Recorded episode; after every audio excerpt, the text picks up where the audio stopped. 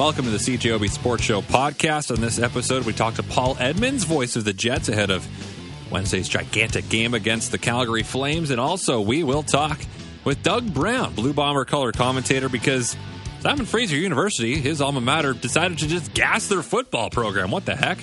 We'll find out why on the podcast.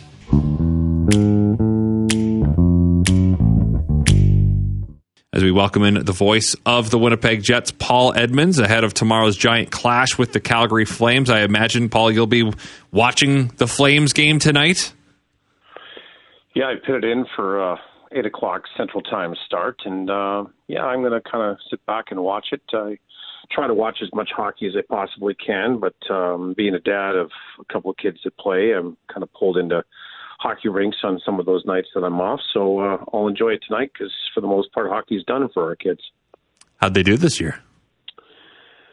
Uh, pretty good. Yeah, no, um, we had uh, my daughter's U18 team won uh, double A championship, so she went right to the end and it was good for her. And uh, she played high school this year, and uh, they got the program back up and running on the girls' side, so that was good. And uh, my uh, youngest guy uh, ended up playing this weekend in POE, so um, it was good for him and uh, good for all of us. I mean, listen, I mean, it's a lot of people know this, and I'm not just uh, speaking of whatever level the kids are at, but I mean, for parents that have kids in hockey at whatever age and whatever level, it's kind of your social scene, right? So for us, that's exactly what it is. We've made a lot of good friends through sports and hockey and baseball and soccer with the kids over the years, and that will continue for a few more. And one thing I will say to you, we will we will lament the days when uh, it's over, and that's coming uh, closer to uh, an end than it is uh, to a beginning. So um, we just try to enjoy uh, every time they they take to the field to the ice, and uh, we let them do what they need to do, and just try to support them both emotionally and financially, Christian. yes, hockey is an expensive sport, and uh, then they become beer leaguers like me in my postseason, which begins this week at the Highlander in the lowest men's division that they have. So we look ahead to tomorrow's big game, Paul. And I was trying to rack my brain to think of when was the last regular season game to have this much juice in Winnipeg. Obviously, there were no fans the the last time the Jets made the playoffs, but I couldn't really think of an answer. Was it back in 2018? Was it 2019? It's been a while. Well, I think that you could probably, from a jockeying standpoint in positioning, you could go back to those days. But I think one of the juice days was, uh, I think, 14 15 when they came down to like the second last day, or it was a game against Calgary in game 82. I think they had to kind of go in and win it. And they ended up playing, and somebody else had beaten somebody. So this is my recollection, of course. Um, they were already in. They didn't back their way in, but somebody had did them a favor on the out of town scoreboard. So I think it goes back to that first year that they made the playoffs in the regular season. I also remember that too because game 82 with them already being in was Andrew Copp's first ever game as a Winnipeg Jet, and they knocked off a year off his ELC that year. Um, so he played one game, had one year knocked off when he came out of Michigan and then ended up playing the next two years on an ELC before he was a restricted free agent. But I just kind of remember those in succession. It was an important year for them to get in that year, and it was Paul Maurice's first full year as the head coach and the first time that the franchise since relocation had made the playoffs. And then, of course, they got in against Anaheim and ended up losing in four games. I also remember that series because the Jets had leads in that series, ended up losing in overtime a couple of times or or late in games. So all of that kind of runs together. Uh, but it's been a long time, as you suggest, uh, between regular season games that had this kind of uh, importance or this kind of crucial nature to it. Of course, it goes to. I mean, we have to point out that the Jets. We didn't think they'd be in this position two and a half months ago. That it would come down to a game in April for them to just get into the playoffs. But nonetheless, here they are. They still control their own fate because mainly they've scored 12 goals in their last two games. They've looked more like the, the Jets we saw in the first half of the season. From your point of view, what's been the biggest difference the last couple nights in how they've played? Well, I think that uh, they realized that maybe rock bottom was certainly not necessarily the way they played, but the result in San Jose. I mean, by every mathematical metric that you can measure the game of hockey and the application of of math to it in numbers, they outplayed San Jose. Yet they come out with a three nothing loss, and So I think that maybe there was, you know, the problems that they had between being on the same page and the accusations that then maybe there was a bit of a issue with what was going on between what the coach wanted and, what players were doing. And then, of course, they got together and talked it out. And then they made some alterations to not the lineup per se, but how we see the line configurations. And Mark Scheifele goes over with Pierre Luc Dubois. That's brand new. Maybe it's a bit of a genesis from that emotional standpoint. Hey, I'm going to get some points here. And then you get a goal from Mark Scheifele to get to 39, a career high. And he's probably going to find his way into one more here in the next five games to get to 40 for the first time. Uh, you also, I think, invigorate Pierre Luc Dubois and and Kyle Connor knowing that this is a guy that's one of your best players on the team that can either shoot or distribute, doesn't mind getting in along the wall and, and winning puck battles when he when he decides that, you know, cutbacks are good for him and he's pretty good at that. And then Blake Wheeler looks reinvigorated as well and energized from Vladislav Namestnikov coming into the middle. And then there's the synergies between, you know, the, the sort of two Euro players in Namestnikov although he would more consider himself to be American than a European, with Nikolai Ehlers, and that seems to be really working. And then you take some pressure off Nino Niederreiter and drop him down and put him over to his natural side with with Adam Lowry and, and Mason Appleton. So that line starts to go and they find their way into some offense. And the fourth line's done everything but score, you know, the last couple of games. So I think what happens is you make these changes – and then they start to work out and then goal scorers need to score. I mean these guys that are paid to put offense on the board are only feeling good about the game when you're putting offense on the board. Well we've had a lot of it the last two games uh, downtown. We've seen 12 goals scored in total and and only less than a handful of goals given up defensively so that for me has been the the biggest change is changing the lines a little bit uh, not mixing up a whole lot but moving some pieces around and seeing if you've got some chemistry. I think the one big thing too about Scheifele going over to that top line is that this is nothing new in playing with Kyle Connor and Pierre Luc Dubois, even you know going back uh, historically between Scheifele and Connor, but more specifically this year because they're part and have been part of the number one power play unit all year. So it's not like these guys are just fashioning something together and trying to find some quick chemistry. They've had it all year for the most part when it comes to the power play. Now I know we could make an argument here in a non-contrarian fashion about how the power play has kind of let them down over the last period where they've struggled and have these scuffles. But overall, there is familiarity between these players together. Yeah, amidst the the good, there's still the power play. They did get a goal towards the end of the last game, but since the All Star break, still only 13.5 percent on the man advantage is not very good. And from your perspective, what's been the biggest issue? Because it's they've got the talent there, but for some reason it hasn't clicked. Though it seems like they've had better power plays of late that just haven't produced goals compared to for so many games where they just they got nothing on the power play. Well, for me, it was just a matter of just being way too stationary at times. I mean, the old rule on the power play, Christian, is one of two things need to happen, and preferably both. Either you've got to move quickly with the puck, or the puck has to move quickly. And if you're not doing either, then it's really easy to defend and set up in that box and wait for a bobble and then pressure, right? If you're the defending team. So I just kind of feel that they've moved the puck with more efficiency and and with more quickness, and then they're not afraid to shoot the puck up top. Neil Pionk certainly has done that, and I think that Josh Morrissey's been encouraged again to shoot the puck from up top. But also, I think the presence in the middle.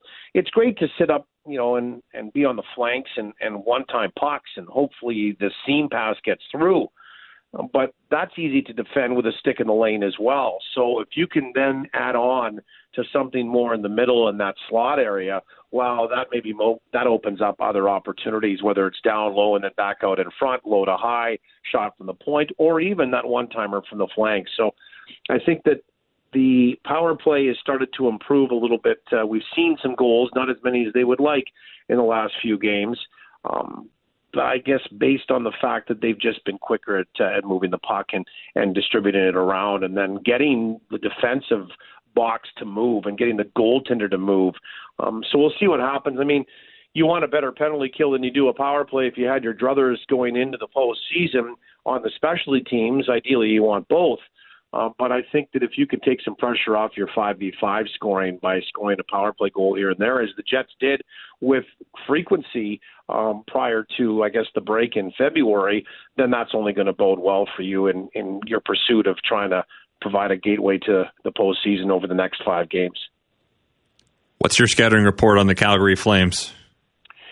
Well, a team that's got four straight wins and at home tonight. I mean, this is a game. Is it a trap game? I guess you could maybe label it that, but I don't think there is such a thing anymore. Uh, when it comes down to understanding where you are and what you need to do, I think you just kind of soldier along. The Calgary Flames are are certainly led by some guys that have some offense, and Tyler Toffoli and you know, Jonathan Huberdeau hasn't had the year that he would like, but he's still dangerous. And you know they're tough and they're big and they're rugged. And Milan Lucic, I think, will be heard from tomorrow and in a few certain ways. I, I wonder where this game gets to tomorrow. Um, if there's some intimidation tactics to try to be, uh, you know, thrown out. Uh, Winnipeg is at home. I think they'll be able to answer anything thrown at them. But you know, Calgary is a team that uh, sometimes you wonder what kind of goaltending you're going to get from them. And I think Winnipeg can funnel pucks and get uh, some net front traffic as they have done a better job of lately. Then they should be able to maybe try to knock on the door of of Jacob Markstrom and, and, and score some goals. So, you know, Calgary though, four straight wins coming in, an opportunity to make it five straight. They would feel real good about themselves coming in here tomorrow uh, if they were able to knock off the Chicago Blackhawks tonight and get to an even situation in points with the Jets. Now they wouldn't have the tiebreaker, of course. You know, essentially it's a three point lead for the Winnipeg Jets right now because Calgary would need to supersede them and not be in a tie because the Jets would have the first tiebreaker, and that's based on regular season wins uh, and and wins uh, in regulation. Um, but overall, I think Calgary is formidable right now. They're probably playing some of their most consistent and best hockey, and that's uh, despite the fact that there's a lot of rumors that they don't like their coach. I'm curious before I let you go, our colleague Hustler Patterson of Winnipeg Sports Talk he hates the wave just with a passion, despises it. And the wave was going around when the Jets were up big in Sunday's game over the New Jersey Devils. Yep. Do you hate the wave? Do you like the wave? Your thoughts on the wave, Paul Edmonds? Well, I have never had a problem with the wave. Um, do people like Huss think it's old and antiquated and should be mothballed? I guess so. That's that's his opinion. Now he is a season ticket holder as well, so he's entitled to that opinion from uh, multiple, uh, you know, facets of, of where he sits, literally. But I think if you pay your money to go to watch the Winnipeg Jets play, or the Manitoba Moose, or the Winnipeg Blue Bombers, or wherever it is, and you want to wave, you can get up and wave. I'm with you on that one. You paid money, do what you want to do. Just be respectful right. of everyone around you, and that's right. Everyone gets home safe. Paul, appreciate your time tonight. Thanks for this. We'll see you at the game tomorrow night. Yeah, no problem. Anytime, Christian. Thanks a lot. We'll see you tomorrow.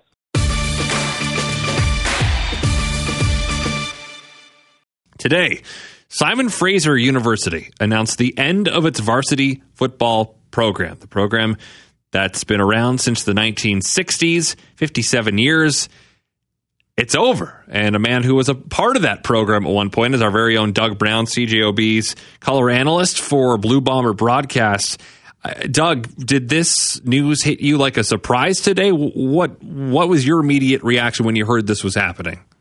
Yeah, you know, it it was a bit of a blindside, uh, largely just because uh, you know those of us that um, you know are alumnus of the university and follow the football program we understood that after 2023 that the the university program was going to be looking for a new association uh, to play in. And, uh, you know, we weren't sure what that was going to be. We expected it would probably be back in uh, the CIS with the Canadian university sports teams, which they had already priorly uh, done when they uh, had uh, a situation in the NAIA where they left playing American football down south. So, um, you know, we knew after this season that there was going to be an issue, but there was absolutely zero communication with the uh, alumni. Um, there were no rumors. Uh, all of a sudden today, your your phone just starts blowing up, and uh, people are like, "Yeah, what's your comment on the fact that you, the university's football team is is gone?"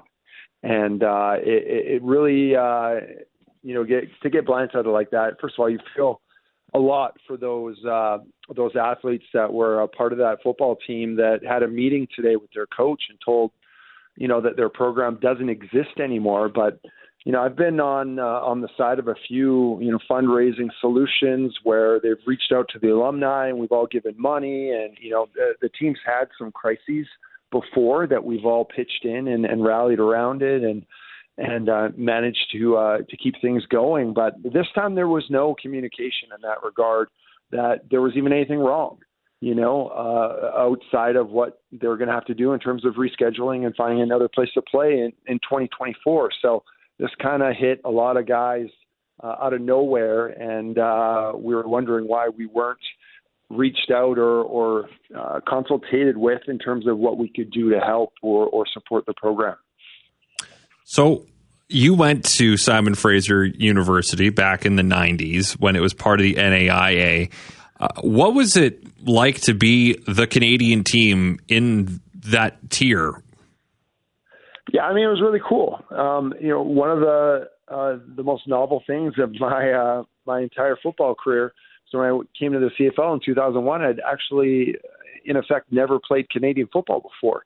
And uh, as a Canadian who grew up in Canada, in, British Columbia, you know, and played a little bit of high school football as well as university. That was quite a, a unique route to take, and it, it gave you different exposure. I think as an athlete, obviously it helped. Uh, my first uh, four years in, in in the NFL down south, having that uh, that background, just playing uh, the NFL style four down football gave you a little bit of a leg up than you would have had you been uh, uh, played uh, Canadian university football prior to that. But yeah, it was unique for for this school, and uh, you know, uh, I think a point of pride for a lot of athletes that went there, and the fact that they were they were uh, competing and playing against uh, some uh, really upper echelon talent in uh, in uh, the United States.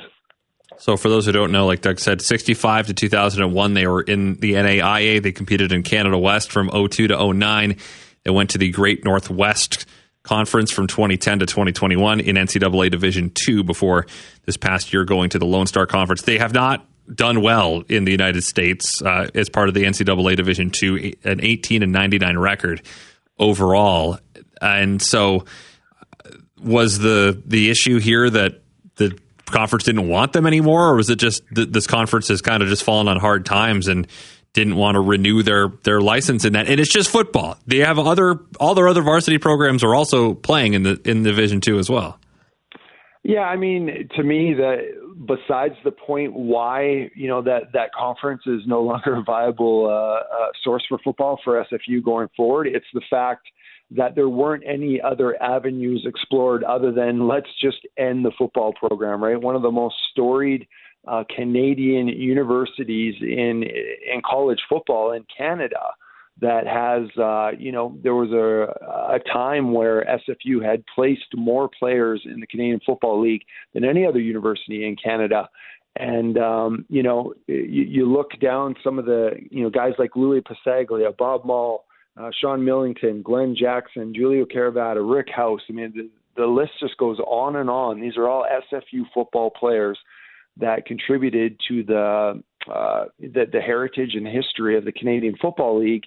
And uh, you know, because they weren't competitive in a in, in a conference over a period of time, they didn't explore any other avenues, and they just d- decided uh, to extinguish uh, such a long storied and proud football uh, organization. And it's uh, there's a lot of alumnus right now that that went to Simon Fraser. Uh, even ones that didn't play football that are they're up in arms right now, and it'll be interesting what uh, what comes of this in terms of uh, consequences for for such a um, a decision that was made without uh, the consultation of of so many groups that have a keen interest in in this football program. It would be great if they came to the Canada West Conference and, and U Sports. Uh, Dan Barnes, Canadian or uh, Postmedia, pardon me, he confirmed today through U Sports that they have a policy prohibiting dual membership. So if football wanted to join, then every varsity sport would have to join. And currently, 18 varsity sports playing in Division well, Two. That's actually not true because they do make exceptions. So I believe the University of British Columbia, actually, their baseball team uh, is a team that is not in uh, Canada. That, that they so they do allow exceptions, is what I'm trying to say. Um, there are, if they are approached, I mean, that is their rule. but they do currently have teams uh, that you know are, are, are part of uh, the, the CIS landscape, and, and but there are uh, individual teams that do not participate in that in that construct that are allowed to play. So that is the rule, but they would uh, they do allow exceptions to the rule, and that's been um, that's been demonstrated. And uh, there's a lot of talk that they, you know, football, uh, a Canadian football program as storied as the one that was at Simon Fraser University is not one that they uh, would likely turn down if uh, requested to make an exception. The whole point of this argument and this unrest is the fact that uh, the administrators at Simon Fraser University never made never made that attempt to find out whether they uh, you know would make that exception or not. It's just the fact that it was just lazy, it was short-sighted, and there was no attempt to see whether uh, exception would be made for uh, for the football program up on Burnaby Mountain. Yeah, UBC baseball part of the Cascade Collegiate Conference, which is part of the NAIA as well. The have you talked to former teammates or oh, fellow yeah. alumnus today? What what's how's that gone? You know, like I said, I was uh, I was literally just driving home from work and I had no idea. And uh, you know, you don't pay attention to your phone when you're driving, but my goodness, was mine making a lot of noises. So I pulled over to the side of the road and uh, yeah, I checked my email, checked my text messages and uh, you know everyone from you know Farhan Lalji, who wasn't even a, an SFU football player. Uh, he's a guy obviously that that built his uh, broadcasting uh, uh, legacy at, at SFU and, moved to TSN. Uh, I talked to Avi Khan. Um, there, there's a number of guys that uh, I've spoken with and we've reached out, and uh, everyone's just kind of in shock about the situation because, quite frankly, we didn't see it coming because we were never told until until the axe was swung. Seems like this isn't the end of this story, and that there's there's got to be some kind of possibility other than just you know it's April, and I guess the players on this team now have a little bit of time to go find a new spot if they want to keep playing football. But it it I don't know when the the right timing for this would have been. I guess the right timing is never, but it's it seems like it's being mishandled. Yeah, I mean that's it, it, I mean, just the steps that have, like the Shrum Bowl came back last year. People, obviously in Manitoba, don't know what the Shrum Bowl is, but that's the massive rivalry game between Simon Fraser University and University of British Columbia, which also has big, massive football program in BC. They just renewed that rivalry, and uh, UBC won by one point. You know, so it, it shows you that SFU would be a very competitive football team if back in in the CIS and uh, there's a new stadium at, at, at Simon Fraser University. Obviously, it's used for multiple sports, but you know, when I was there, we never played on campus. They have a campus stadium now, not a stadium in the traditional sense of uh, where the Winnipeg Blue Bombers play, but quite impressive for uh, for collegiate standards for sure in Canada. So, all these things, all these signs were indicating that you know things were going to be changing, but they were pointing in a positive direction. And then the rug just got pulled out uh, from underneath uh, the entire football program and all of its uh, alumnus and supporters today. Well, wishing happier times for your alma mater, Doug, and we'll see what happens with this. But it's not a great day for Canadian University football. Appreciate you making time to come on the show tonight to talk about it. Hey, buddy, thanks for having me on, man. Yeah, it's a it's a sad day, but I can tell you this: there's a bunch of guys that are going to fight to uh, to see if there's anything to do to uh, to uh, you know affect uh, you know what may be a, a final opportunity. Well, thank you very much for listening to the CJOB Sports Show podcast. If you like what you heard, guess what?